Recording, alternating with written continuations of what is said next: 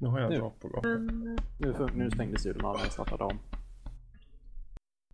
jag har fortfarande den här eh, fantastiskt vackra kvinnorösten. Mm, men du start, startar om tidsblick så... Okej.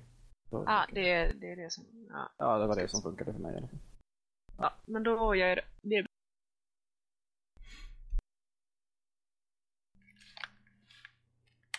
Du vill ha den som en vav, eller? Vad sa du? Du vill ha den som en vav? Det spelar ingen roll. Eh, Det var det som fanns att välja på, så du får det som en helt. mm. Det blir bra. Det blir bra. Yes. Så.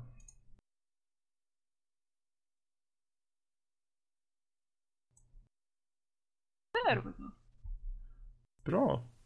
Are you ready? Yes. For a good time. Jag startar nu.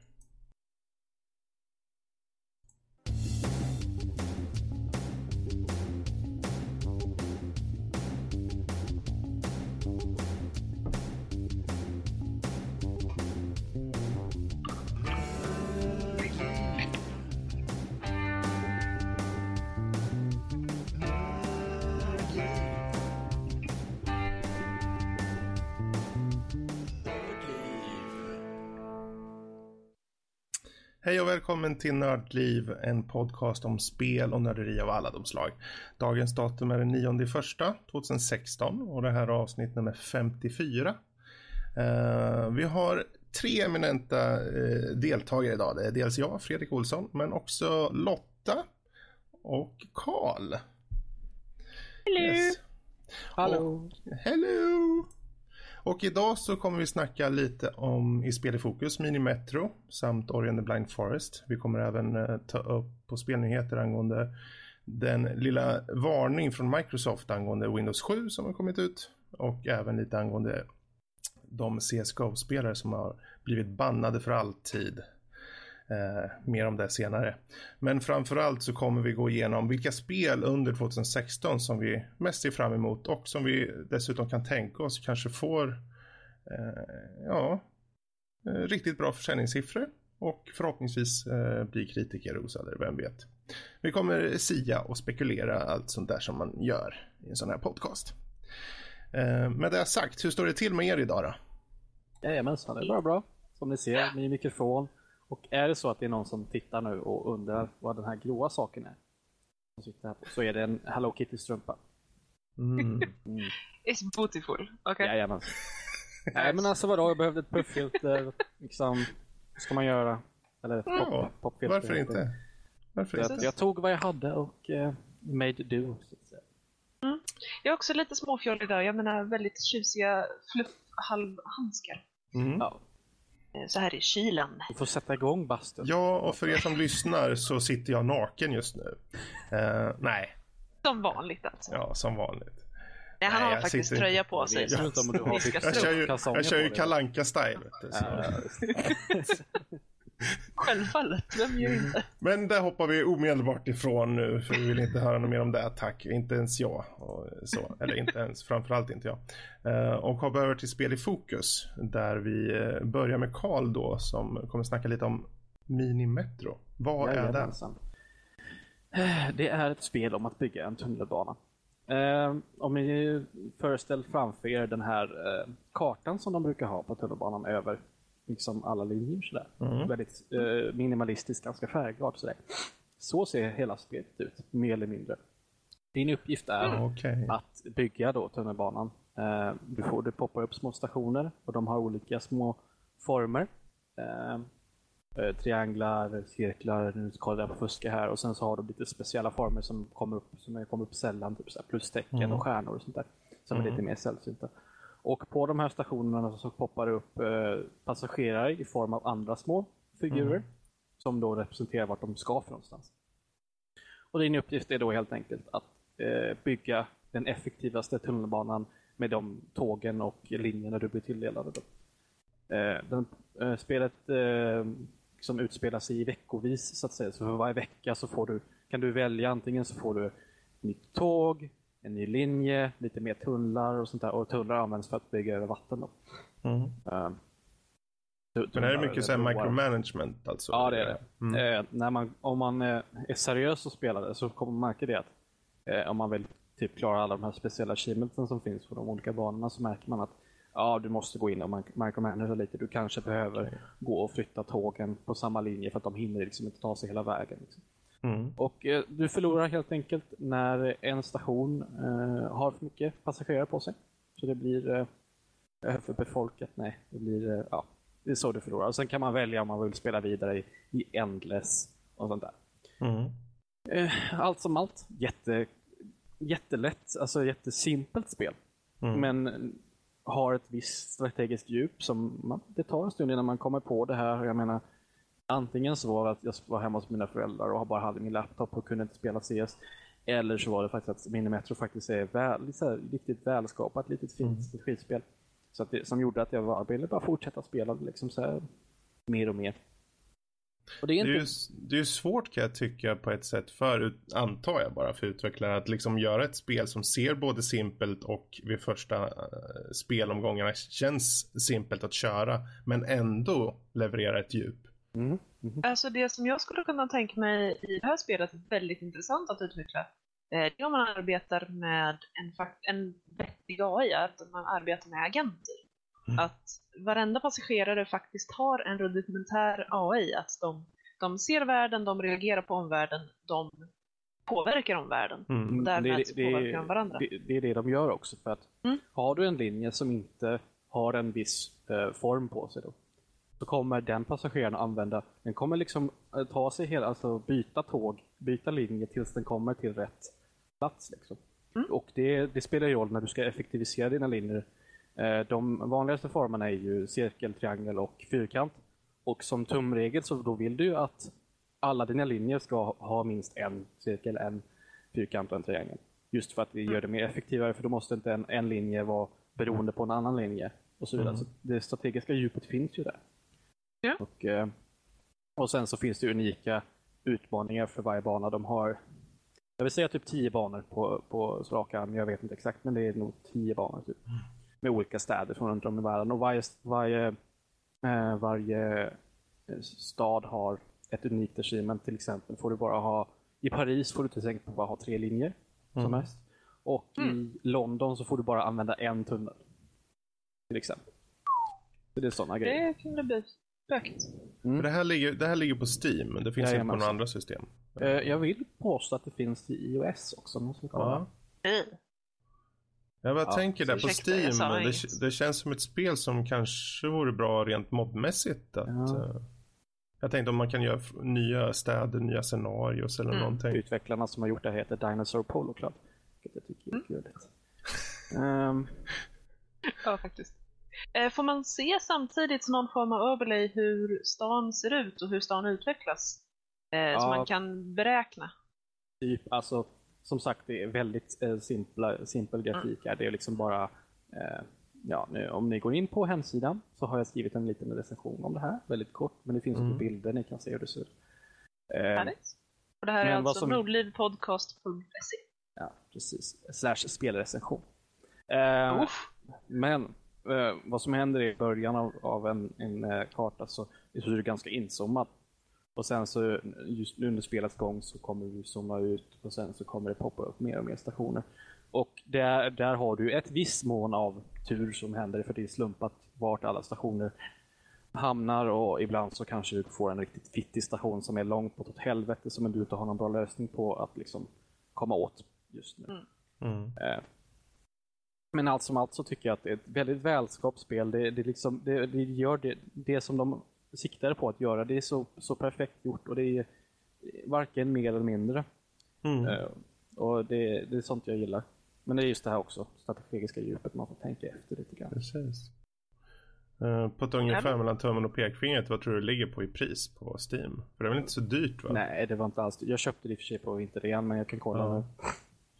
Ja, för jag skulle tippa på någonstans mellan 50 och 150. 10 euro. Ja. ja. Och det är det helt och, klart värt. Mm. Om du tror att man kan köra det på uh, iOS, då betyder det att det går ju att köra på en halv ja, potatis också. helt klart. Alltså, du kör på min laptop, nu är min laptop i och för sig en helt okej laptop. Men uh, helt klart. Det går att spela på allt möjligt. Alltså inga problem. Ja. Jag för mig att det jag läste, det jag fick för mig att de, det var på mobil, det är det att de håller på att utveckla det för mobila plattformar just nu. Det är så det är. jag. okej. Så Mm. att, eh, det kommer nog komma i framtiden till Android och eh, iOS. Helt Mm. enkelt. Ja. Men eh, det var det jag hade att säga om det. Ja, Helt klart mysigt. en rekommendation från mig. Ja, det, det behövs mer strategi. Särskilt så här Jajamän. lite micromanagement tycker jag också. Ja, Jag har faktiskt själv sneglat på den där faktiskt. Eh, Men det, det blev lite spel i, i rean, vilket får mig osökt att hoppa över till nästa spel som är Ori and the Blind Forest. Uh, förvisso köpte jag inte den på rean. Jag hade den i mitt förråd. Jag har haft det i förrådet i kanske ett halvår. Eh, men jag köpte lite andra spel på rean som eh, Age of Empires 2 HD Edition och lite annat sånt där smått och Kan gott. vi spela Fredrik? Jag har köpt det när det släpptes. Mm. Mm. däremot, eh, Ori the Blind Forest tog mig äntligen tid att köra. Och jag tänkte det nu när jag hade lite ledighet. att Jag ska, jag ska banne mig köra klart också. Ehm, det, är så här, eh, ja, det är ett plattformsäventyr i kort och gott. Väldigt vacker grafik.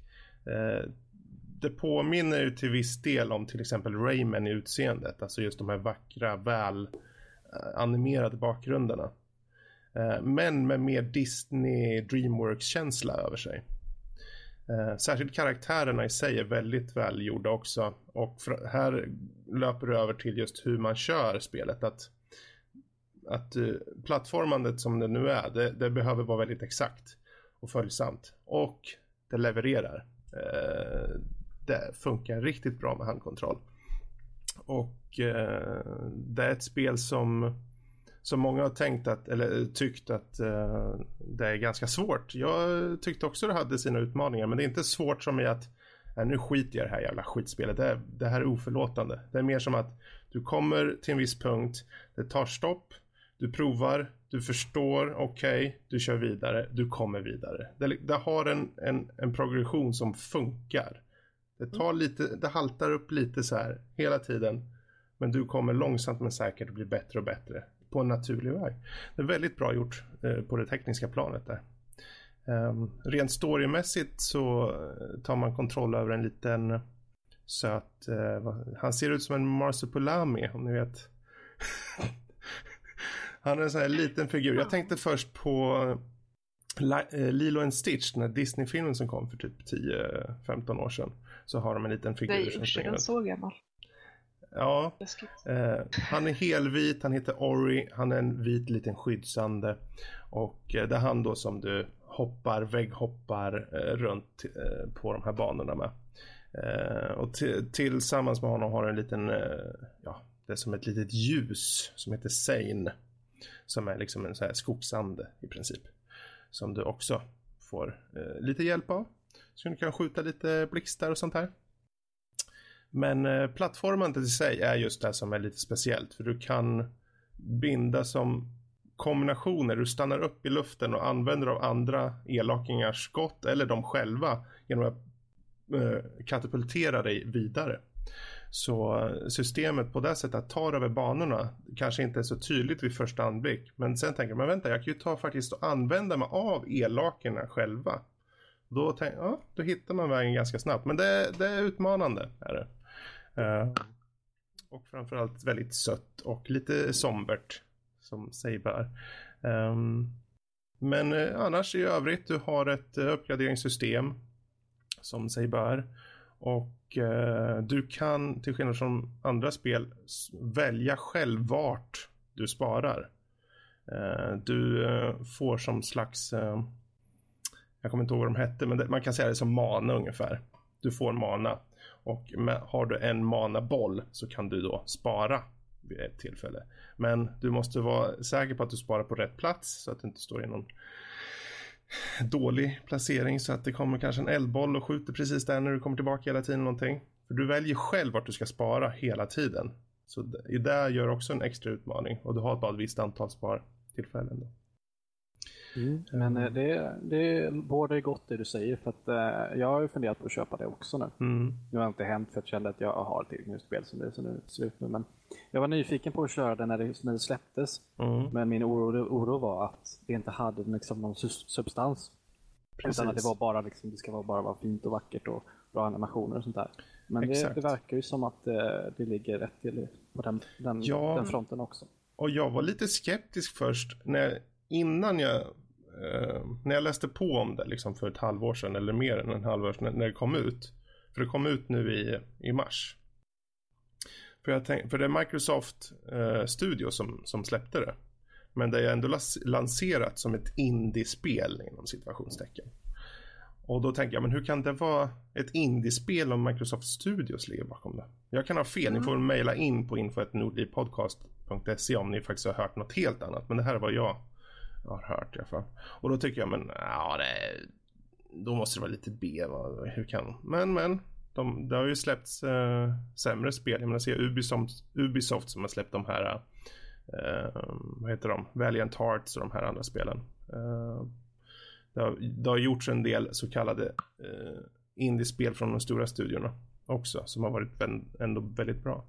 Men det här i alla fall, det har en bra design, det har en, en, en somber, ganska så fin berättelse eh, egentligen om, ja, som alltid, om kärlek liksom, och eh, kamratskap kan man säga. Men det är framförallt artstylen och eh, speltekniken som gör det här till ett riktigt bra spel. Så jag personligen kan rekommendera. Det finns på uh, Windows och det finns på Xbox One. Och det kommer komma på Xbox 360 uh, framledes också. Om det inte redan har gjort det. Uh, lite Metroidvania helt enkelt. Så. Men eh, ja, det är ju de spelen vi har här på Spel i fokus. Och eh, vi låter väl det bli slutordet där. Så går vi vidare.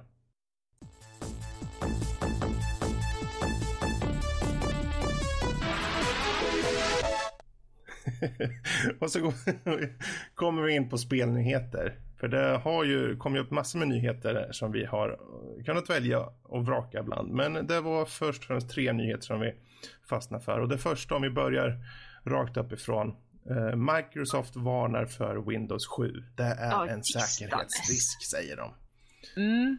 Mm -hmm. Vad jo. är det egentligen som är en säkerhetsrisk?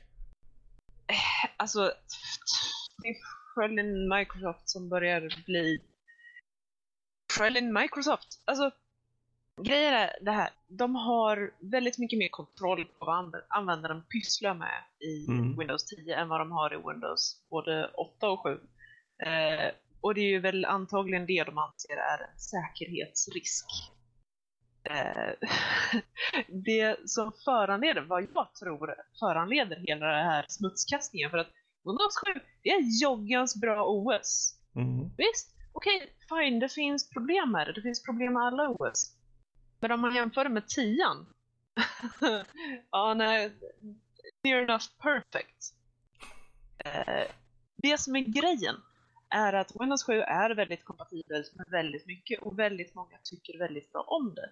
Det mm. räddade folk från Vista till exempel när det kom och många bytte ju direkt från Windows XP eller till och med 2000 Millennium direkt till 7 för att de ville undvika Vista-träsket. Mm. Problemet med det här är att de vill inte få en ny Windows XP. Eh, de har diskontinuerat supporten för Windows XP för inte jättelänge sedan. Eh, men grejen är att det används fortfarande väldigt flitigt inom industrin. Och mm. väldigt många, både hårdvara och andra mjukvara, har inte utvecklats för att kunna hantera de nya OSen. Och det här gör att Microsoft har varit tvungna att fortsätta med supporten för XP väldigt mycket längre än de har velat. Det här vill de inte upprepa. Det här är gärna inte varför de pushade tian så hårt, när, redan innan det kom. Och tyckte, ja men det är så enkelt och alla kan få det helt gratis. Snälla, snälla välj det här istället. Och Visst, det är väl enkelt om man är lat. Fine, det streamlinar deras support från ofantligt om det är så att alla helt plötsligt över en natt bara byter till 10. Visst, jag förstår det här, men ja, nej, nej, det här är skitnack för att Microsoft är lata. Punkt. Så, nu har jag rantat färdigt. Vi klappar. Det är bra. Så. Nej men eh, det är ju bara att instämma. Du tog um, orden ur munnen på mig detta. Det stämmer jättebra. Har du något du vill tillägga där Karl? Nej, alltså jag tror att eh, de gick väl ut och sa det rakt upp och ner när de släppte tian att eh, anledningen till att en, en uppgradering var gratis var för att de ville bara att hela... Ja, titta, min dvärg ju. Kommer fram. Ah, ja. Godnatt. Ja, men vilken av dem det nu var, jag vet inte. Men i alla fall. Eh, de gick mer eller mindre ut och sa att ja, men, eh, vi vill att folk ska uppgradera. Så vi vill att vi ska få upp så mycket av vår användarbas ska komma över till tian så vi gör den gratis det första året. Det gör att många kommer hoppa över mycket snabbare. Det finns ingen prisbarriär. Och som att, som, som, alltså det här med att bara det, att det är en säkerhetsrisk, det är bara för att de inte vill fortsätta uppdatera det, att de vill att alla ska flytta över till 10. Liksom. Jag menar visst, de kan ju göra det till en säkerhetsrisk om de helt plötsligt mm. bara slutar upp med uppdateringarna för mm. Windows Defender till exempel.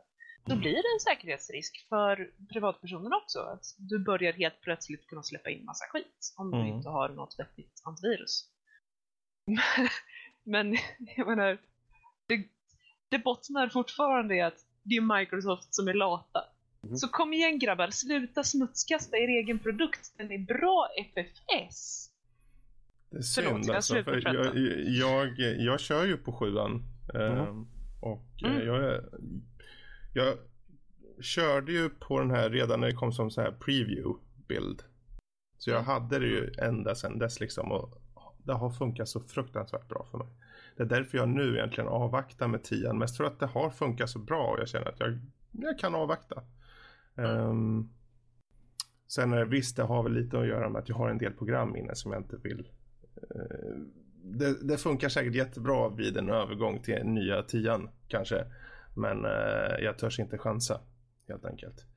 Utan jag låter det vara det här. Men de har ju ändå sagt att de kommer ha uppdatering ända till 2020 så. Mm. De så. säger det. Mm. Det är fyra år till det här är ingenting. Jag menar snälla någon, XP, hur länge levde XP? Ja. 14 år? Nej. 13? Ja, något sånt. Mm. Ja, nej, ja.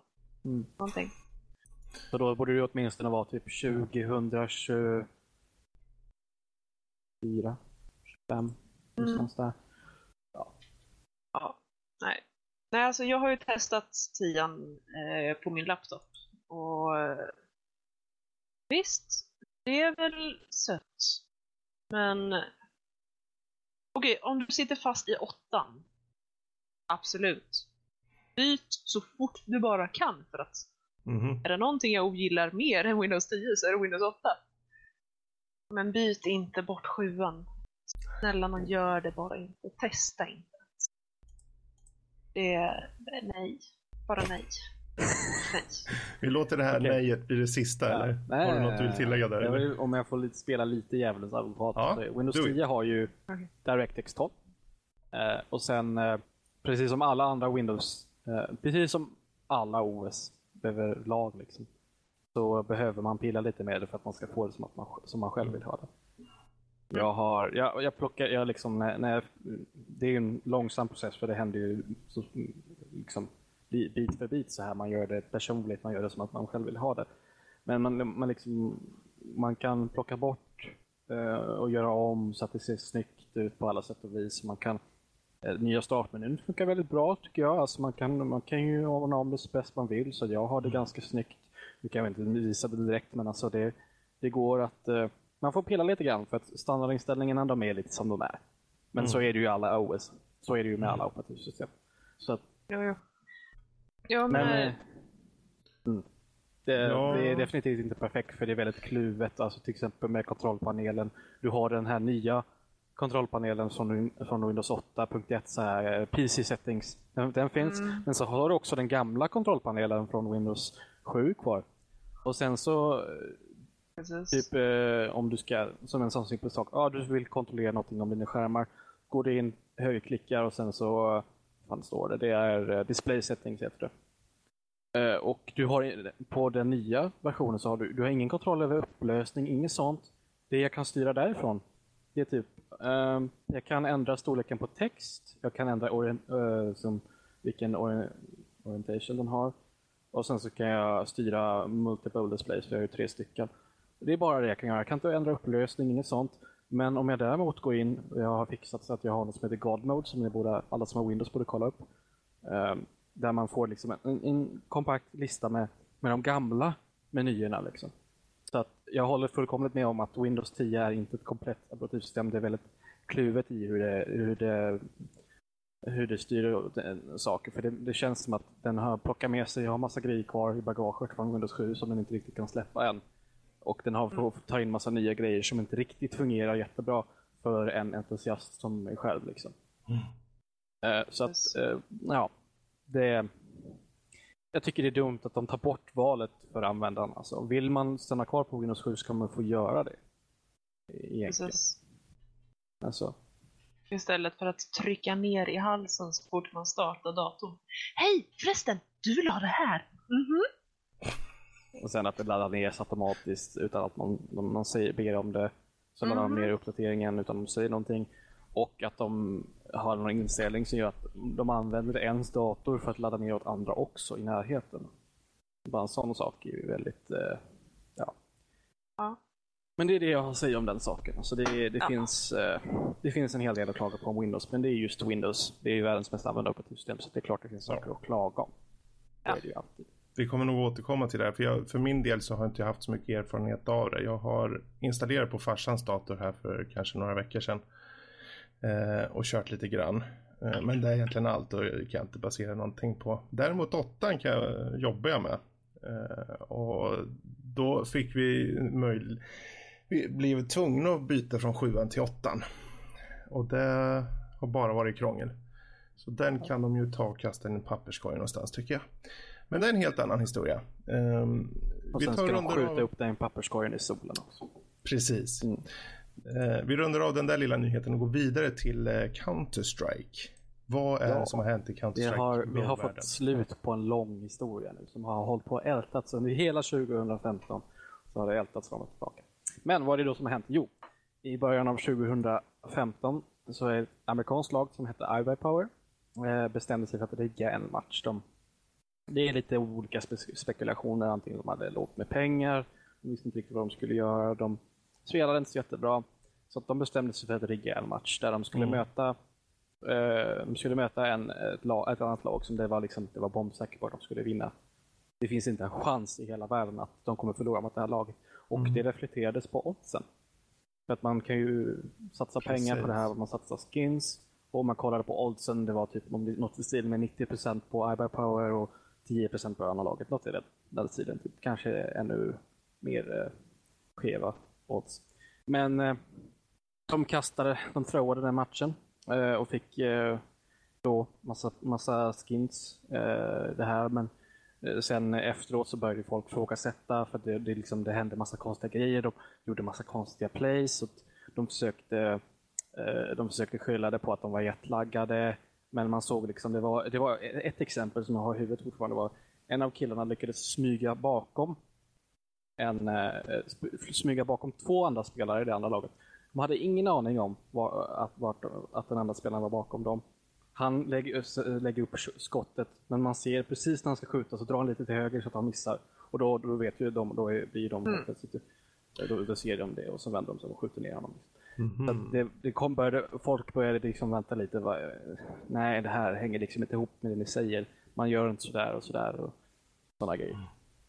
Eh, så att Valve bestämde sig då, precis efter den här skandalen, så mycket som det kan vara i CS, eh, att eh, ge dem en, en en ban med obestämd tid helt enkelt. Och det, just, det har varit liksom upp och ner, kommer de, uh, kommer de bli anbannade? Ska mm. de bli anbannade? Är det rätt att de ska bli anbannade? Och sen så nu kommer ju då beslutet från Valve att de, de ska få behålla sin ban permanent. Mm. Det är lite mer nyanserat än sånt där. Det är inte riktigt så svartvitt. Det är lite osäkert på om alla gick med på det. Det var en spelare som inte fick en ban för att han hade inte hunnit få sina skins mm. efteråt. Så det är inte riktigt jättesvart och vitt egentligen. Men de, jag tror det var de eh, tre spelare som, som, har, som riktigt var, liksom, hade, var säkra på och gick med på det, som har liksom pratat om det här i efterhand. De förtjänar ju absolut bannen. Det var en spelare som inte, som hette Skadoodle, han fick inte en ban för han hade inte fått någon, någon, några pengar helt enkelt. Och en till som heter Swag, han det var inte säkert på om han hade gått med på det eller inte. Det var inte säkert om han hade blivit övertygad av de andra. Han var ung vid den tiden, han var typ 17 när det hände. Så det är inte säkert om, på att om det var liksom, Mm. om han hade gått med på det, om han blev tvingad till det eller blev övertygad av de andra. Men det är det som har hänt egentligen. Och det, ja, alltså vad ska man säga som där? Jag tycker det är bra att Valve sätter ner foten faktiskt. Alltså att, eh, för det, det växer ju hela tiden. Varje år så blir det bara större, det blir mer tittarsiffror, det är mer pengar involverat. Och ska man bli tagen på allvar så anser jag att man ska vara så här pass sträng. Ja, absolut. Så, och det är det som gäller. Det, det gäller fusk också. Liksom. Mm. Då ska det vara en permanent ban. För det, det, är liksom, det förstör... Eh, det är liksom inte... Det är ingen sport, sportsmanship i det alls överhuvudtaget. Alla ska spela på samma eh, liksom, plan på alla sätt Mm. Eh, Och det här blir väl ett problem så fort man börjar satsa pengar. Så Mm. finns det väl några rötägg som eh, försöker göra det till sin egen fördel. Ja. Ehm, det finns inte så mycket mer att säga egentligen. Alltså, jag, Nej. Det, det, Det är, inte, är det är inte svart på vitt, rätt och fel sådär. Man är osäker på motivationer och Mm. han som slapp bli bannad, han kanske förtjänade det också för att han gick med på det. Jag menar, precis. sånt där. Eh, Var det någon av dem som faktiskt blev bannade som kanske inte riktigt ja. förtjänade det heller? Men nu, nu är det som det är, de gjorde som de gjorde och eh, nu är det liksom passerat. De får, de får se glada ut. De, de som är bannade, de har ändå bra karriär som streamers just nu. De får tiotusentals eller tusentals Ja, views på sina streams på Twitch nu. Så det är inte på, sätt, på något sätt synd om dem. De har fortfarande en karriär. Liksom. Mm. De har ju tjänat till publicitet på den här kontroversen, Ja. absolut. Ja, okej. Så att, eh, på så sätt är det inte direkt synd om dem. Nej. Jag tycker det är jättebra från Valves sida att de tar ställningstagandet och gör det tydligt. Ja. Helt enkelt. Eh, Det behövs och det, det är ju som du säger, det är ju ett, ett steg i den, i den riktningen av att visa att hela spelverksamheten i sig, alltså just med de här mer seriösa matcherna och uh, kupper och ligor och allt vad det är, faktiskt inte är någonting eh, hittepåaktigt utan bör Mm. tas med eh, på allvar helt enkelt. Mhm.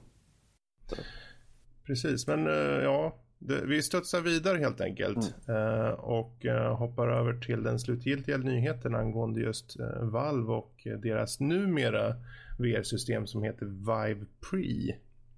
Kanske du vill fylla i lite extra där Jag låter Lotta, Lotta, Lotta innan hon blir här för exalterad. När hon försvinner helt den blurriga kameran här. Ja, ja. Lotta, kör hårt. Vad är det Yes. som har hänt? Oh. Jo, eh, Valve har ju tidigare annonserat att de kommer bli försenade med sitt VR och nu har de förklarat varför. De kommer nämligen sätta en kamera som vi filmar eh, utvärlden, höll jag på att säga, eh, filmar utåt. Eh, och så att man ser vad som händer runt omkring spelarna. Eh, anledningen till varför det här känns väldigt spännande för mig är för att Ja, från deras sida är det väl tänkt främst så att man ska kunna se, vad, så att man inte går in i saker, bord, väggar och så vidare. Det är en, det är en jättebra säkerhetsgrej. Men det skulle kunna användas till mer än så. Dels så skulle det kunna användas till att faktiskt positionera eh, världen på ett bättre sätt. Att man samarbetar med gyron i headsetet. Eh, så att man får en sannare återgivning av spelvärlden. Dessutom så skulle man kunna kombinera det här så att man får en, en, någon form av hybrid mellan VR och AR. Och det är det här kommer in spännande grejer. Vad händer om man faktiskt kan göra en verklig mix av de båda? Hur kan det här påverka spelen? Det här kommer bli fruktansvärt intressant att se vad utvecklarna pysslar med. Ja, och det är intressant också här. Det, nu vet jag inte om det är respons på det direkt. Jag tänker på HoloLens som eh, Mm. är egentligen AR. Ehm, att Precis. de följer med eller i alla fall lägger upp förutsättningarna för att kunna följa med är ju ett gott tecken i sig i alla fall. Skulle den eh. HoloLens till exempel bli väldigt populärt så, så har de eh, en fot in där redan. Precis. Och också eh, så kommer ju det här också yrka på, eh, eller gö- göra ett mer tryck på att man faktiskt har vettig eye tracking. Mm. eh, i sina headset, vilket jag också är fruktansvärt glad över. Precis. Eh, så att det här är ett steg för att göra de här headseten som kan ha varit lite, ja, lite klonky, väldigt coola, men lite klonky. Och faktiskt kunna göra dem ännu lite häftigare. Mm. Eh, så att det här ska bli väldigt spännande. Precis. Vi får väl veta mer framledes här. Det är ju sagt att det ska släppas i april. Vet ännu inte vad, vad eh, Vive Pre ska kosta. Uh, gissningsvis liknande den prissättning som nu precis nyligen kommit fram på Oculus Rift på 699 euro. Så däromkring mm. kan man väl tänka sig. Ja, ja det är intressant. Ja. Och det är ju, mm. framförallt tycker jag det är kul bara för att ja, det känns på riktigt nu. Nu börjar vi närma mm. oss. Eh, vi har datumen eller i alla fall tids eh, deadline och sånt. Så mm. eh, jag tror de eh, nu, nu kastar de handsken här lite och eh, för de, att Valve tar det här steget och ja, eh, faktiskt tar till lite extra teknik här då om vi säger så. Mm. Det, det, känns som att de vill gå in i kampen och de vill vinna. Precis. Så, ja. Och det här gör ju också, i och med eh, bland annat att Oculus Rift har eh, chockhöjt sina priser. Eh, Asväl går in och säger, ja jo fast våran kommer bli ännu häftigare. Mm. De kommer också göra mindre förändringar i eh, handkontrollerna men det har vi inte fått några detaljer om på mm. vår mässa just nu. Mm. Eh, så vi får ta och bevaka det lite grann. Mm. Eh, men att de faktiskt, som du säger Fredrik, att de ger sig in i kampen. Eh, och den här, den här kampen, det, det finns inget pål, det, det finns ingen given vinnare. Utan det här kommer bli spännande att se upploppet. Ja, mm. vi får se om vi får möjlighet att eh, faktiskt personligen se över det här på ett eller annat sätt. Det ska bli intressant eh, att se över det här framledes. Och framledes... Kan det så att någon ja. kanske möjligtvis råkar skaffa någon som kanske möjligtvis. Det vore ju awesome tacular. Som Danny brukar säga. Han är så positiv, vår kära norsk. Um, Alltid.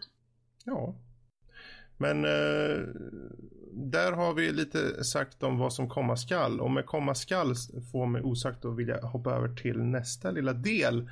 Vilket är egentligen eh, på sätt och vis veckans diskussion. Eh, men eh, i och med att det här är egentligen första riktiga avsnittet när vi är tillbaka så har vi gjort om det till vad vi ser mest fram emot under 2016. Eh, och jag tänkte, jag slänger ut ordet här, om vi börjar lite smått. Vad har ni för några titlar? Finns det några särskilda titlar som ni tycker, de här ser jag fram emot mest?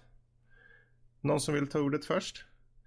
uh, ja, det finns ju en hel del faktiskt, man skulle kunna säga det, det som ligger närmast just nu är Dishonored 2. Jag spelade ju inte det för inte så länge sedan, jag spelade ettan för inte så länge sedan. Mm. All dels där. Och det liksom påminner mig lite grann och det fick en liksom lite, det var som en aptitretare inför tvåan. Så jag hoppas, hoppas innerligen att de kan uh, fortsätta med samma känsla, samma detaljrika miljöer med mycket alternativ för spelarna och allt det här som vi sett innan. Med en, en igen intressant story liksom. Mm. Mm. För den, jag tror man kan nästan onekligen säga att storyn i, i första var den, den var ju bra i alla fall. Den, den, den var ju inte kliché på något sätt vill jag påstå. Nej, det var den inte. Direkt. Sådär. Uh, så att uh, på rak arm sådär så är det jag ser fram emot också. Mm. Uh, det ser fram emot. Men här kommer Halo Wars 2, spelet som alla ville ha. Jag var nog en av de få som spelade det på Xbox 360 och tyckte om det. problemet med det var att de hade standardproblem, så när det blev lite för tjockt med, med gubbar så, mm. så hackade det något ofantligt. Det här är ett RTS? Jajamensan i Halo Wars, eh, mm. Halo-universumet. Och eh, kontrollerna var ju inte riktigt eh, sådär, ah, det var så bra det kunde bli med en kontroll. Mm. Du, du kunde, alltså det var ju squad-based så att du har ju inte individuella gubbar utan du har grupper med, med gubbar. Så du hade så att du kunde välja en och så kunde du hålla in A så fick du en liten cirkel du kunde välja. Mm. Eller så hade du välj alla på hela kartan eller välj alla, alla karaktärer du ser. Eh, jag tror du kunde dubbelklicka på henne också så valde du alla av den typen. Det funkar också. Mm. Men Ganska alla de här problemen, ja, alla de här problemen kan man lösa genom att ta det till PC! Ja! Att, eh, Inte för att ser- du har någon favorit där. nej, nej, nej, nej. Men jag ser faktiskt, det det är just därför jag ser, jag, jag ser en viss potential i detta. Att det, det, det kan eh, göras rätt. Alltså för RTS, det, det gör sig nästan bara bra på, på PC just, just på grund av att du måste kunna kontrollera på ett sånt, eh, på ett sånt precis sätt. Liksom. Eh, så att, eh, ja. Det är väl det som ligger högst, högt upp på listan. Mm. Eh, och sen såg jag också bara lite snabbt här att Gears of War kommer till PC också. Ultimate Mm. Edition. Det ser jag lite framåt, för jag körde ju det på Xbox eh, 360. Det skulle bli kul att köra igenom igen på med co-op någon kompis.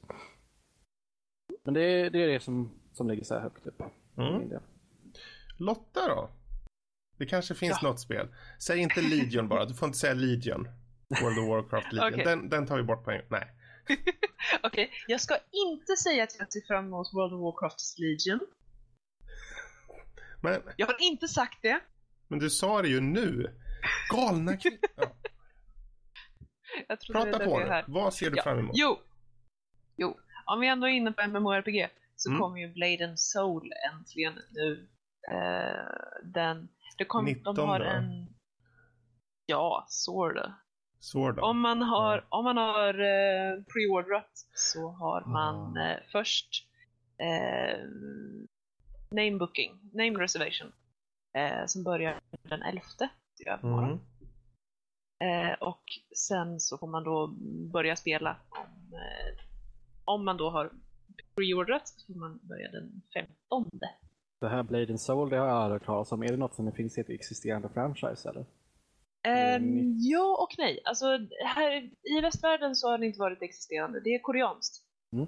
Eh, och har funnits i Korea eh, ganska länge har jag för mig. Eh, men det, nu det släpps i resten av världen också. Alltså Eh, samma, och, samma spel som har funnits i Korea släpps nu i västvärlden eller? Är det så du? Mm. Okej. Precis. Eh, mer eller mindre, det är väl lite pottat. Men det, det är samma bas. Liksom. Och det här är Eh. ett eh, klassiskt eh, MMORPG i stil av WoW eller finns det någon unik mekanik som gör det lite speciellt eller är det väldigt Ehm. klichéaktigt? Det är, det är ganska kliché. Eh, Du har din character creation, du har din klass, du får dina quests. Du springer, du har main quests och så har du side quests och så vidare. Eh, allt det här är liksom standard. Du har din equipment, du har dina skills, du har dina levels, allt sånt. Eh, de har ett par riktigt intressanta klasser däremot och eh, animeringarna, animeringarna är väldigt intressanta. Det är dock som sagt väldigt koreanskt i den grafiska stilen. Så att om man inte uppskattar de här väldigt långbenta damerna eh, med inga axlar. Eh, Är det värre än den japanska stilen på, på, på kvinnor i spel eller är det på samma nivå? eh, Eller det värre är och värre? Det annorlunda. kanske är på, beror på hur man ser det. Alltså, värre, Ja. Det kanske är bättre för någon. Jag vet inte. Alltså det annorlunda. finns, ju en, eh, det finns ju en ras där som verkligen inte är anatomiskt korrekt om man säger så. Eh, Okej, ingen av dem är anatomiskt korrekt. Ehm, men eh, ja, jag upplever att den stilen är mer överdriven än den japanska, men det kan vara för att jag är mer van vid den japanska. Eh, å andra sidan så tycker jag att det är väldigt snyggt. Eh, omgivningarna och, och sådär är också väldigt läckra. Eh, det är rätt trevlig story. Jag har ju spelat lite grann på betan. En tiondel av det jag skulle velat spela. Eh, men det är väl som resten av gamingliv den här hösten. Eh, men det ska bli väldigt spännande att faktiskt sätta klorna i det här ordentligt. Det ser jag fram emot och det är det som kommer härnäst. Eh, För min del. Inget Eh, mer eller ska jag, jag har ett till jag kan fylla i med men eh, jag har något mer. Medan vi väntar på Oj. att det ska komma tillbaka. Mm. Precis. Eh, jag, har, jag har en liten eh, lista här. Ja, Eh, så. Låt oss höra. Ja. Ehm, om man var inne och pratade Blizzard förut så har vi Overwatch. Eh, och det har jag rantat Ja, om just det. tidigare. Mm. Precis. Det, det kan jag säga att jag ser fram emot också just för att det är en first person shooter. Jo men alltså jag är vanligtvis inte särskilt inne i FPS. Eh, jag är jättedålig på det bland annat. Men eh, Overwatch ser spännande ut. Eh, och har en hel del funktioner och, och sånt som kan vara riktigt intressant. Så det ser jag fram emot att testa. Eh, några andra grejer som ligger mig riktigt varmt i hjärtat, det kommer ju ett par fighting-spel. Eh, däribland Street Fighter 5 kommer. Vilket då sa du? Eh, Street Fighter 5 Ja. Eh, det ska bli väldigt spännande att testa. Eh, gjort om lite grann.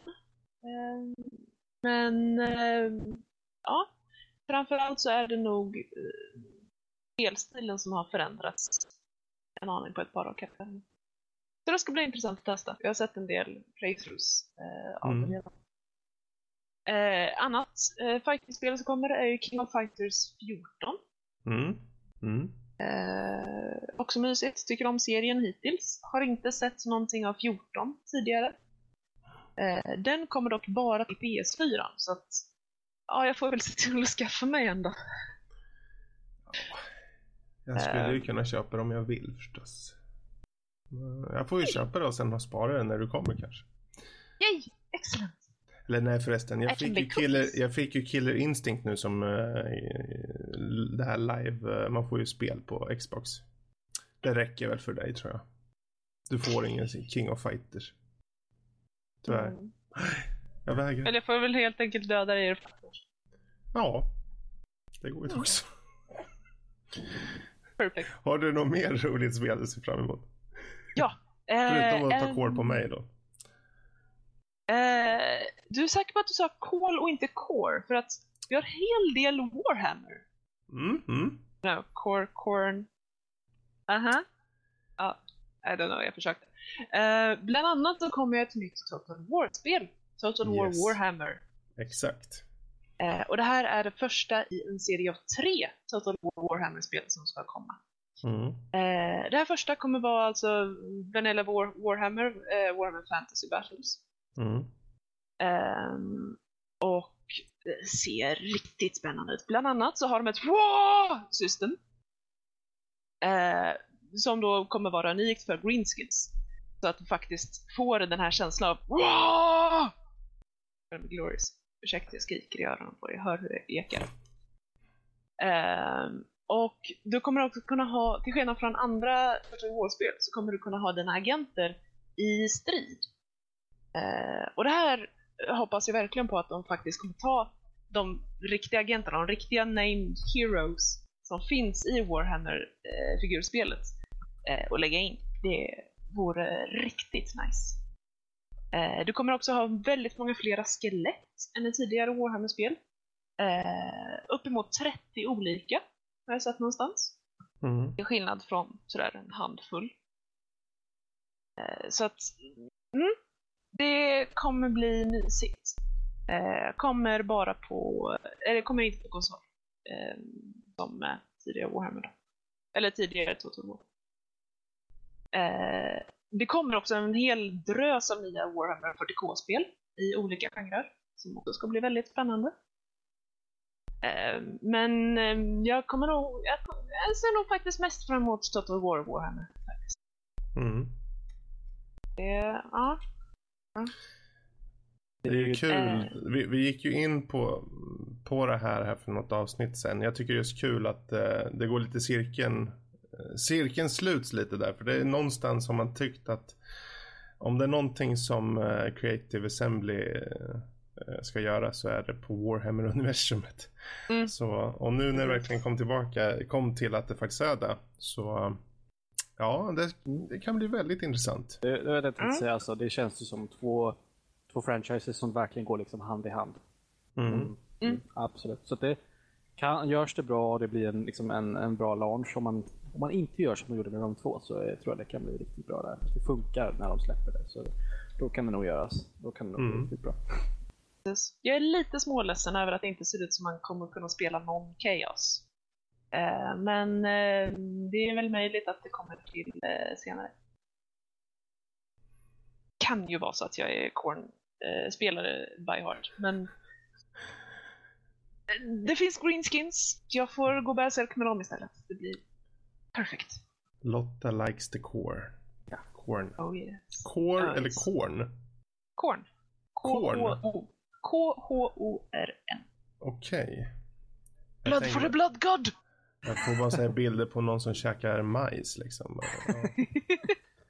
det finns ju ett par spoobs med cornflakes. Du, Ja, du vill inte veta. Nej, Jag vill väl inte det. Men eh, då så. Då så. Jag kan väl nämna några. Eh, vi vet Karl har någon mer där kanske, men vi, vi Nej, jag kan Nej. fylla på med mer om Ja. det behövs. Men annars Ehm, går vi vidare. Jag har väl eh, en del spel som jag ser fram emot ganska mycket. Eh, men det, var inte några titlar som, som jag kände som, jag menar Fallout 4 såg jag fram emot väldigt länge. Eh, men eh, i år så är det, det är starka titlar framförallt. Det finns väldigt många starka titlar.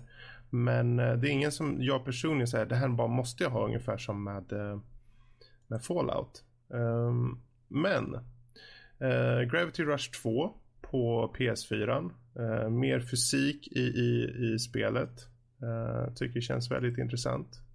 Ehm, och sen har vi Mighty Number 9 som också är just för PC och PS4 och säkert fler plattformar. Men just eh, Megaman-skaparna liksom. Eh, kan bli intressant. Um, sen så finns det lite allt möjligt. Det är framförallt ett spel. Det är ju den här um, Quantum Break, Remedys nya.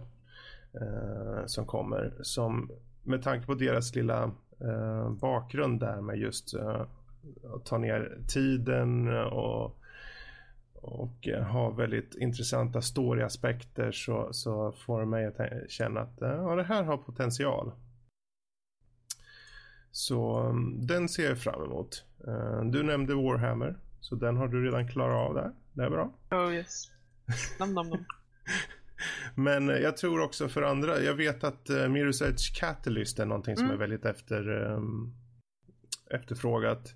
Eh, Mm. Jag personligen kanske inte känner så här jättehype inför det. Men jag tycker det är så jävla kul att det kommer bara. Ehm, det är väl egentligen det. Ehm, för eh, det behövs den här typen av andra spel ute där. Eh, så det, och jag vet att Rob framförallt kommer hålla med oss om att det här är ett spel som bör komma. Eh, han tror jag har det på, en av, eh, på sin lilla lista med spel som han ser fram emot så är det nog den med. Ehm, sen En har som vi... jag Ja, Nej, ursäkta. En grej som jag är väldigt glad över att de har gjort om nu. Eh, för det här Catalyst är ju en reboot av Mm. Mirror's Edge. Eh, och de har bland annat tagit bort skjutvapen. Precis. kan inte längre använda pistoler. Utan man får väldigt mycket mer fokus på just parkour-delen. mm, Och också har man integrerat mer eh, hela parkour-systemet med fighting-systemet. Så det är två Mm. olika som jobbar mot varandra. Ja, och det känns lite som att det ligger lite rätt i tiden. Vi har ju alla de här spel i tredje person där man kan verkligen springa och hoppa och studsa överallt liksom. Fram, ja, till exempel Assassin's Creed-serien i sig då. Men framförallt i Dying Light som kom i våras så har det ändå visat att det, man kan göra det, att det faktiskt funkar rakt ut. Och när Mirror's Edge kom så var det lite som att det fanns en del aspekter som kunde göras bättre och det fanns en del aspekter som hade som folk på en gång tänkte varför har det inte gjorts tidigare? Och eh, de, det är ju som sagt det här är ju inte någon efterföljande del, det är inte heller någon remake, det är som en ny version bara av eh, för de har inte tagit liksom de har gjort om lite på story-element och liknande också så det känns som att det här har potentialen att faktiskt på nytt stärka eh, brandet och eh, skapa en ny serie helt enkelt. Uh, Dishonored 2 nämnde ju Kalle, så den, den tycker jag också. Vi körde ju igenom den i fjol. Vi hade det som veckans spel här. Och eh, alla tyckte ju om det. Så det ska bli skitkul att det kommer en tvåa. Ett spel jag faktiskt, nu har jag sagt för mycket. För det finns två spel som jag faktiskt ser fram emot. Oj! Ja. Så Låt höra. nu, nu är jag, nej, okej, tack, hej. Um, Bye bye. Horizon Zero Dawn på PS4. Mm. Eh, schysst tjej som springer runt, skjuter pilbågar på enorma eh, metalldinosaurier, liksom, robotdinosaurier. Det What's ser, not to love? Mhm. Hon ser badass ut, spelet ser badass ut.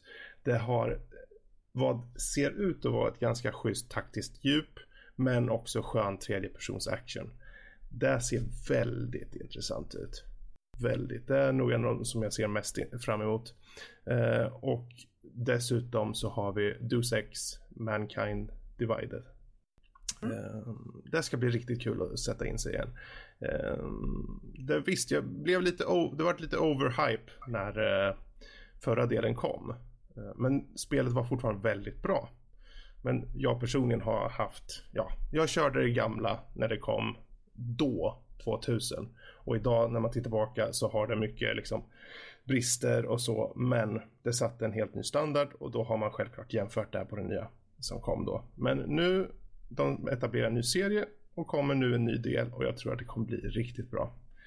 Eh, Det är de två som jag ser nästan mest fram emot. Sen kan det bli kul med Doom som kommer också förstås. Kalle? Har du någon mer spel? Jag, jag scrollade igenom en så här PC-exklusiva titlar som, eller ja, jo, jo PC-exklusiva titlar. Det kommer över att Serious Sam 4 ska komma 2016. Och det gör mig väldigt glad för jag har spelat de spelen så himla länge. Alltså. Har du? Ja, alltså Jaha. jag vet inte hur. När släpptes? ehm, Ja, inte den blekaste, men de känns gamla. Jag, Jag skulle vilja säga början på 2000. Jag vet att jag körde The Second Encounter körde jag hur mycket som helst när jag var liten. Jag har spelat igenom uh, trean också. Uh, Mm. Before First Encounter. Eller BFE, de vet inte. De säger inte helt vad det står för. Mm. Men, ja. Uh, ska se. Jag vill bara se när det släpptes. 2001. Ja. Jag menar, och så jag bara slade igenom det bara såg det bara. Det är ju Sam 4.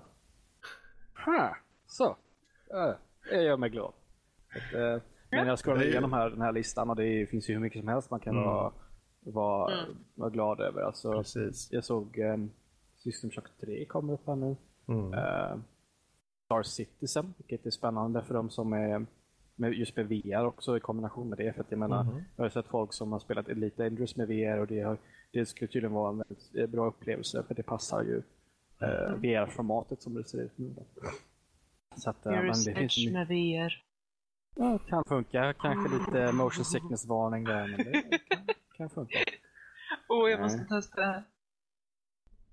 Alltså det här, det är ju bra för det här leder ju oss in lite på utöver just spel. Det är ju som du säger, det är jättemånga spel. Vi har ju eh, tagit fram en lista som vi sitter och kollar på och har jämfört och kollat liksom vad känner vi mest för. Men det finns många eh, spel som, som man känner bara rakt av att även om det här inte är ett spel för mig, jag är glad att det kommer så många stora titlar, det kommer så många Mm. varierade titlar. Eh, och då har vi inte liksom tagit bara en indie-lista och gått på utan vi har gått på de lite mer större. Jag menar remasterings av Day of the Tentacle är bra för peka och klicka fansen och det finns Far Cry Primal om du vill gå tillbaka till ur, urtiden. Till eh, Stenåldern. stenåldern och slå ihjäl, eh, jag vet inte fan vad, styra en örn och allt vad det nu må vara. Mm. Eh, Så det finns ett stort, en stor bredd. Men det som gör den här bredden lite mer intressant är ju VR som kommer in. Eh, vi har ju då som sagt tidigare, vi har i april, mars-april så är det både Oculus Rift och Vive Pre som kommer. Ehm, jag vet inte om det har sagt någonting om Playstation VR men om vi säger så här, släpper de Oculus Rift och Vive släpper sent så måste de ju försöka följa det någorlunda bra i tid efter kan man tycka. Mm. Eh, och det, det tror jag det, det kan förändra spelmarknaden ganska stort. Um, för vi har ändå redan här i den listan vi har tagit fram så finns det ett par eh, VR-spel med. Till exempel ett som heter Pamela som är ett man kan säga en walking simulator liknande skräckspel. Um, och sen så har vi även John Wick VR som jag antar då är ren skjut allting som rör på sig och ser cool ut. Så det finns en del sådana här och sen utöver det de här vanliga spelupplevelserna, eller vanliga alltså eh, spelupplevelser som, som är rymd och det är shooters och allt vad det är. Um, så jag tror VR kan komma in och göra om en hel del. Um, har ni någonting mer här om vi ser till hårdvara? Vi har ju VR nu. Finns det någonting mer i VR som ni ser fram emot? Eller bara just det här just nu? Jag känner, jag vill ha VR nu här ja, alltså om man kollar på, på hårdvara så det, det, just nu är det ju CS, CES. Mm. I, eh, vad det nu är i USA. Kanske, ja, jag kommer inte ihåg. Eh, och Consumer Electronics Show. Och AMD har ju visat upp en ny grafikarkitektur. Alltså de har ju, ska ju gå ifrån den här med eh, Graphics Core Next som är det, deras nuvarande. Och sen så har de, som den, den arkitekturen siktar in mer på att du ska få mer prestanda per watt. De hade en jämförelse, den är lite vång, man får ju ta det med en nypa salt för jag, jag såg, jag tror det var från V-klockers, de visade, de hade en dator med en GTX 950 och en dator med ett, oh, liksom en, ut, ett grafikkort utan titel med den här och den här nya arkitekturen Polaris heter det. Mm. Eh, och det var typ så här, datorn med GTX 950 drog så här, de spelade Battlefront, eh, Star Wars Battlefront. Eh, den med GTX 950 drog så här, typ 150 watt och den med AMD-arkitekturen drog så här, typ 80-90. Typ. Okay. det, Var det jämförbar, jämförbart utseende? Det är det som är problemet. Det vet vi ju inte. Om, de, om det finns något pillat på. Det var därför jag sa det, man får ta det med ett salt.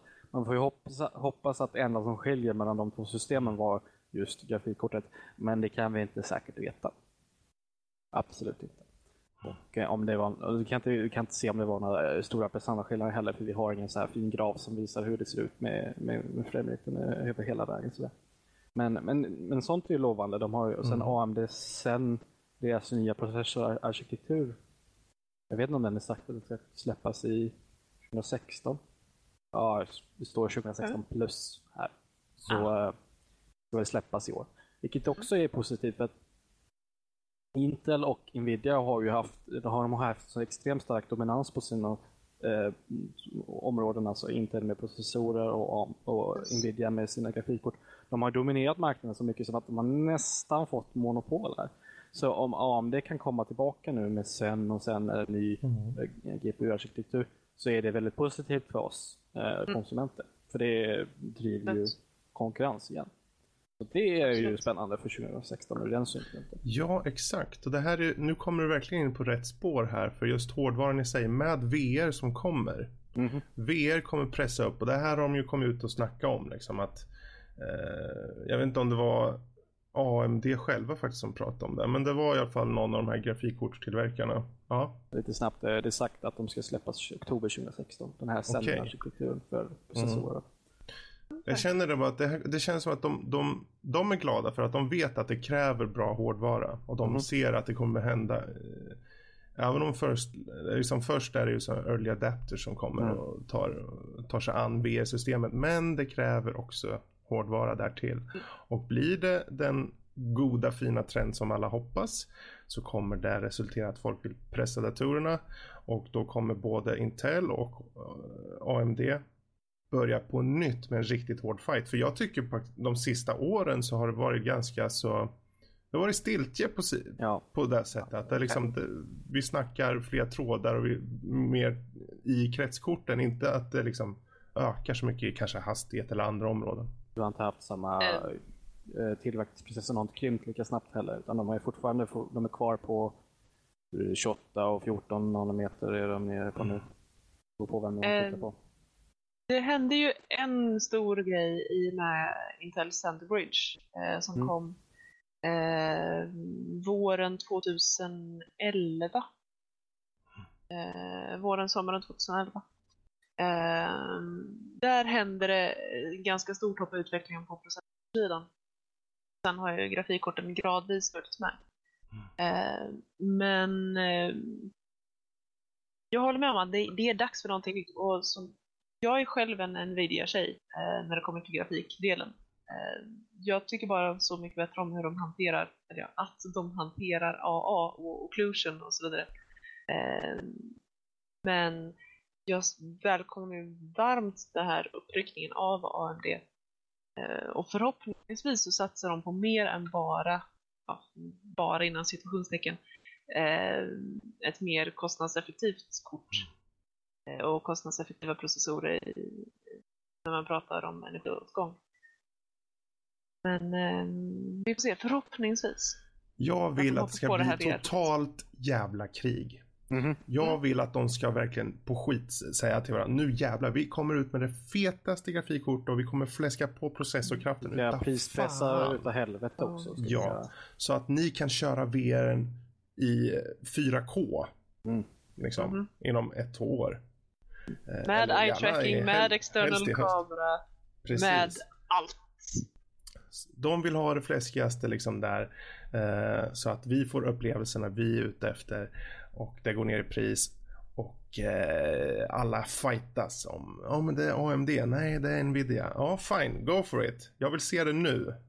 Uh, och det vill ju Oculus Rift, det vill Vive Pre, alltså det vill ju mm. Valve och alla de här såklart också. För de vill ju att, att uh, när man spelar på VR-system ska det vara maxat. Man ska mm. kunna se det som de det, har sett det i sina. Den här sortens av uh, konkurrens har man ju sett en gång i tiden. För länge sedan så, mm. så håller de ju på så här, Intel och AMD de mm. likfrågade ju varandra hela tiden. Så mm. En släppte en processor, den var bättre och sen kom den andra och sen var den bättre mm. och så, så bara fortsatte så. Men det har vi inte sett på jättelänge för att AMD har tappat lite. Nu kommer jag som en gammal jävel här. Nu kanske mm. att ni har varit med om det också, jag vet inte. Men 3DFX och Voodoo. Voodoo, ja. ja. Uh, vi hade GeForce som kom då, eller Voodoo. Um, och GeForce och det var liksom den här kampen om grafiken. Och eh, de hela tiden bara, vi kommer med nya kretsen som gör så här och så här. Och så öppnar upp nya liksom, möjligheter att se i spel. Och den andra kommer med det ena, precis som du säger, liksom, det kommer den här kampen. Och jag hoppas ju kunna se en så pass tydlig skillnad i, i prestanda och vad man kan göra. Att de faktiskt eh, försöker komma vidare. För eh, det känns precis. nu som att nu, nu, nu är det fan på dags här alltså. Och med VR så behöver de fläska på lite eh, höga systemkrav här. Jag menar ärligt talat, om vi pratar, om vi pratar VR och faktiskt krav på tekniken.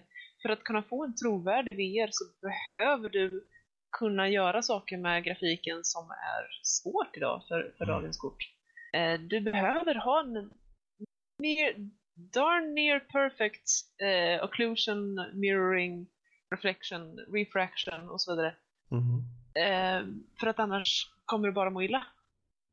Jag pratade om det innan vi började streama där med, i samband med PS, PS4 och deras VR måste ha extra låda och sådär. Problemet som man, alltså anledningen till att det är så stora prestandakrav är ju att dels så har du eh, en skärm för varje öga som måste vara någorlunda högupplöst, alltså vi pratar mer än full HD för varje öga just för att annars får du en, en screen door effekt, alltså du ser, du kommer se varje individuell pixel. Det var någonting som de hade stora problem med första DK1 på Oculus Rift. Det var så tydligt med den versionen att det så, man såg liksom varenda individuell pixel och stod man nära saker så fick man inte riktigt eh, rätt. Det såg väldigt skumt ut. Och då måste man skruva upp eh, upplösningen och det är givetvis mer krävande. Men det stora problemet ligger i egentligen i upp, eh, bilduppdateringsfrekvensen. För att du måste ha, eh, de säger 90 är ju det de, de siktar på. Och det är just mm. för att eh, annars så finns det risk för att du blir åksjuk mer eller mindre. Alltså det, det, vissa är ju extra känsliga, men om man inte uppnår den här uppdateringsfrekvensen så blir det extra, eh, finns det, blir det ännu värre för, eh, för allihopa mer eller mindre. Så det, det, det, är därför det, just, det krävs så pass mycket och det är därför man måste ha en extra låda med hårdvara till Playstations eh, VR eh, mm. headset.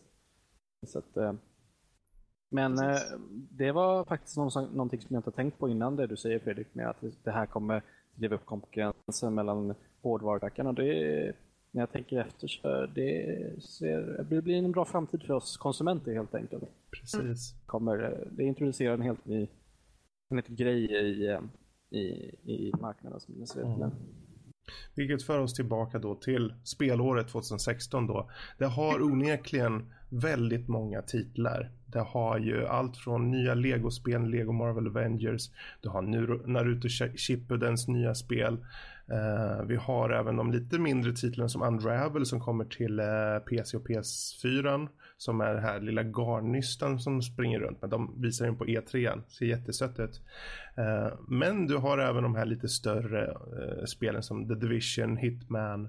Um, ja, Dark Souls 3 är ju såklart väldigt hypad för många. Mm. Och det, det kan just förstå. för den, den publiken så. Just det där. Precis. ser ju verkligen fram emot det. Så det, det definitivt finns så inte, många. Definitivt inte World of Warcraft Legion. Nej, absolut inte. Precis, där tänkte jag, jag också komma in... det är kul. Men det, faktiskt, det är ju ett väldigt eftertraktad eh, expansion. Mm. Och eh, den kommer ju vara lite av en måttstock också på hur pass stort intresset är då i september när det kommer. Eh, kommer det sälja så här ofantliga miljoner igen? Eh, eller kommer de se en trend att det har gått ner även i den försäljningen? Det, det, där är lite, inte ett vågspel, men det kommer vara en mätare ändå för dem. Att mm. kunna se det. Så det är viktigt Precis. för dem. Uh, Final Fantasy 15 har ju varit under utveckling väldigt länge och ser sjukt snyggt ut. Um, till och med jag har Final varit Fantasy. intresserad. Ja, ja precis. Um, så det är ju helt enkelt, det, det, finns väldigt många spel, vi hinner ju inte gå igenom alla. Um, men man kan uh, i summa summarum, det ser ut att bli ett skitbra år. Uh, utvecklingen går bara framåt och med VR så hoppas vi att uh, vi får riktigt schyssta grafikkort eller CPU eller vad nu det må bli som pressas på. Har ni något slutgiltigt litet tips inför 2016 vad som ni kanske tycker man ska se uh, ut efter extra? Eller känner ni er nöjda? Nej, alltså det som jag eh, ville lägga till var att jag säger att Unreal Tournament ska ju få sin reboot nu. Och det kan man spela redan nu. Mm. Mm. Så, Den har jag testat faktiskt. Om inte vänta så kan man hoppa in och testa det nu. Gratis var till och med va? Ja, ja. helt gratis. Ja. Det är ju lite kul. Det, det, visar ju på Unreal Engine 4. Det visar ju verkligen det är ett fint praktexempel på vad de klarar av med den motorn och sådär. Om man har datorn mm. som klarar av att driva det givetvis. Mm. Det, är, så, det är som det är. Men eh, då kanske vi får de här nya, den här GTS, GTX 1080 eller vad de nu kommer heta kommer och, och, och 490 vad de nu kommer heta från AMD. Liksom det, det ska bli, ja, det är ett spännande år framför oss, mm. absolut. Definitivt. Ja, men då så. Då rundar vi av vad vi ser fram emot under 2016 och går över till lite övriga nördämnen där jag tycker att vi faktiskt låter Lotta presentera eller framförallt ta fram lite av säsongen mm. om anime, alltså den säsong som kommer in nu. Finns det några små tips som du tycker vi ska hålla utkik efter? Eh, beroende på smak, eh, absolut, och sånt. Eh, men det är två titlar som jag är nyfiken på. Först, redan kommit ut första episoderna. Jag har inte mm. hunnit se dem. Mm. Jag är en dålig nörd.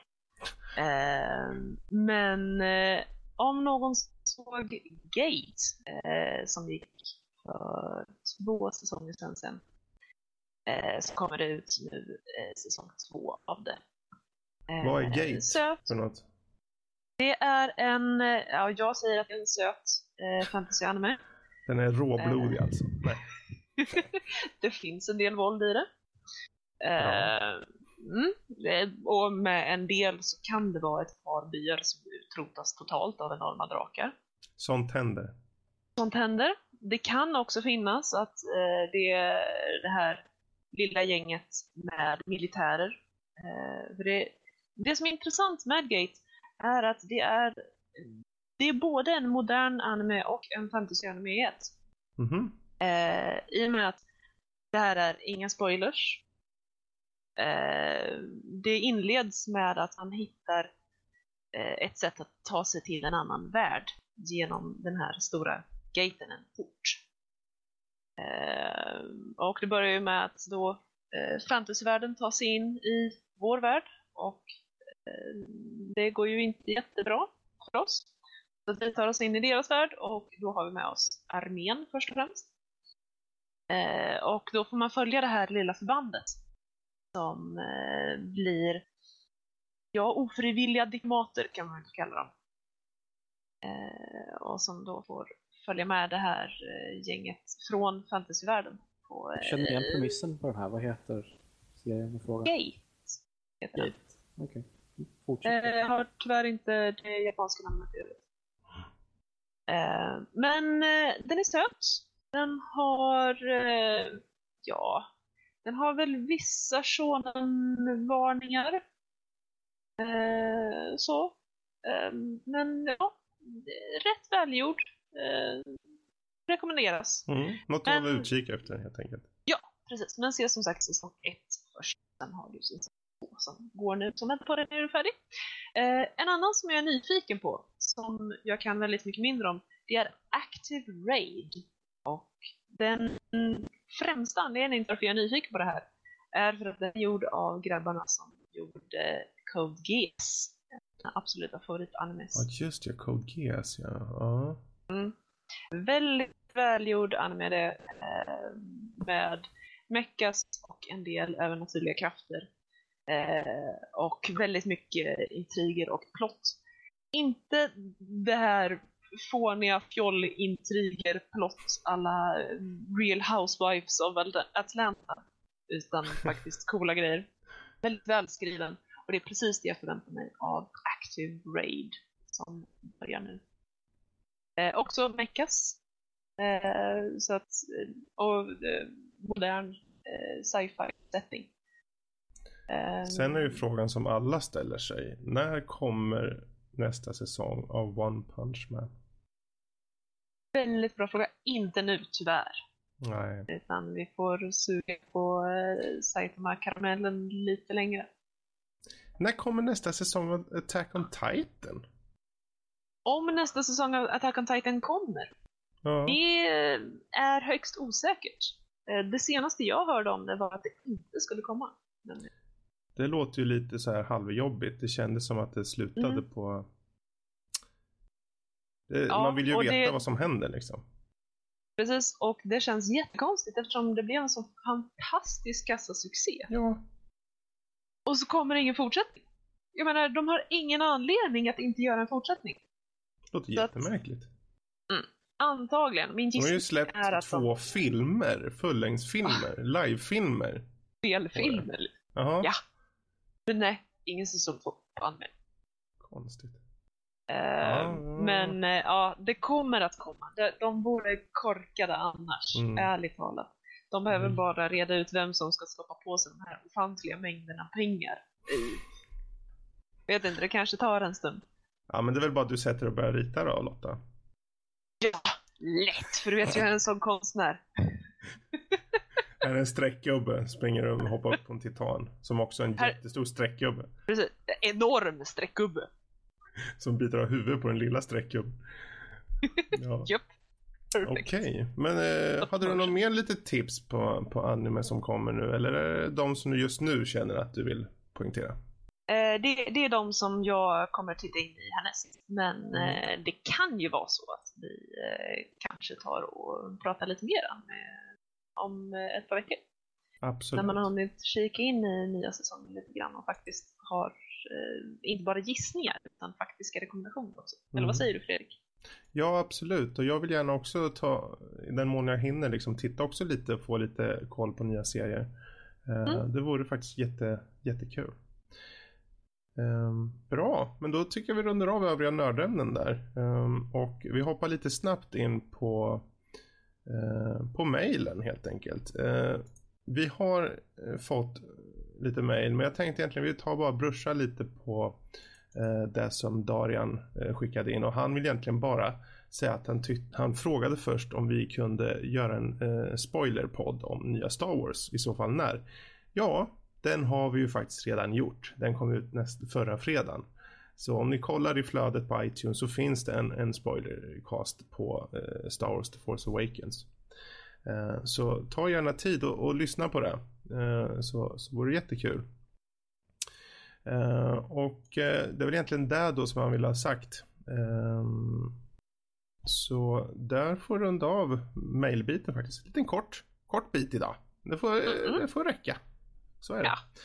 Ehm, Men eh, med det sagt så rundar vi helt enkelt av. Det jag vill först säga då egentligen, om ni vill ha mer av oss så hoppa in på vår hemsida, eh, nordlivpodcast.se. Så hittar ni allting ni behöver där. Ni kan läsa recensioner, spel och filmtips, eh, animetips, eh, nakna bilder på Kalle, eh, annat nördrelaterat. Men framförallt så hittar ni länkarna till iTunes, YouTube, Steam, Facebook, Twitter med mera.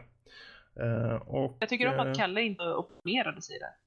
Nej, nej, det, alltså det, han är ju van så. Ja, Eh, jo det är sant. han vet Men han inte som lagt upp webb- dem. Ja, det Eller är liksom det, tog är det från webbkamerorna? Är det från webbkamerorna som du har satt upp i hans rum eller är det de här bilderna som han skickade här om natten? Ja, det är de som han skickat till Danny tror jag. Du vet, de håller Ah, okej. på. eh, Mm, De, de är så bryska mot varandra, men det är bara, Ja. du vet, kärlek börjar med bråk. Ja, så är det. Mm, där har vi namnet på episoden. Kärlek börjar med bråk. Nej.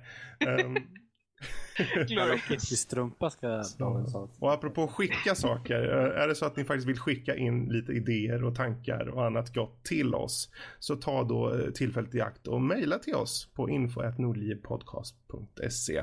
Eh, ni kan ju självklart nå oss personligen på eh, våra individuella e-poster på då, ta bara förnamn då nordlivpodcast.se så når ni oss individuellt.